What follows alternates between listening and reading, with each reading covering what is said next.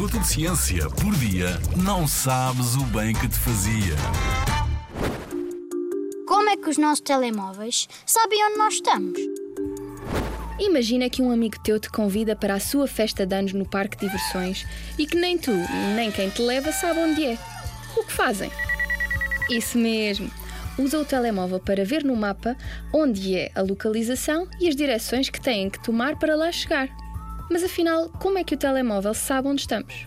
A resposta está a 19 mil quilómetros de altura e chama-se GPS Sistema de Posicionamento Global.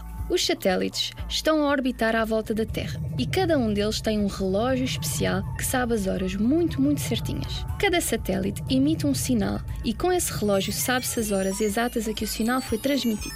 Como o sinal viaja à velocidade da luz, que são 300 mil km por segundo, muito rápido, é possível calcular a distância sabendo as horas exatas a que o sinal foi recebido no telemóvel. Para determinar a localização exata de onde estamos, um satélite não chega e por isso o telemóvel tem que utilizar pelo menos três. Mas como? Se soubermos a distância entre nós e o satélite A, então sabemos que estamos a algures em qualquer sítio de um círculo em que todos os pontinhos estão à mesma distância desse satélite A o mesmo para os satélites B e C, e cada um dos seus círculos.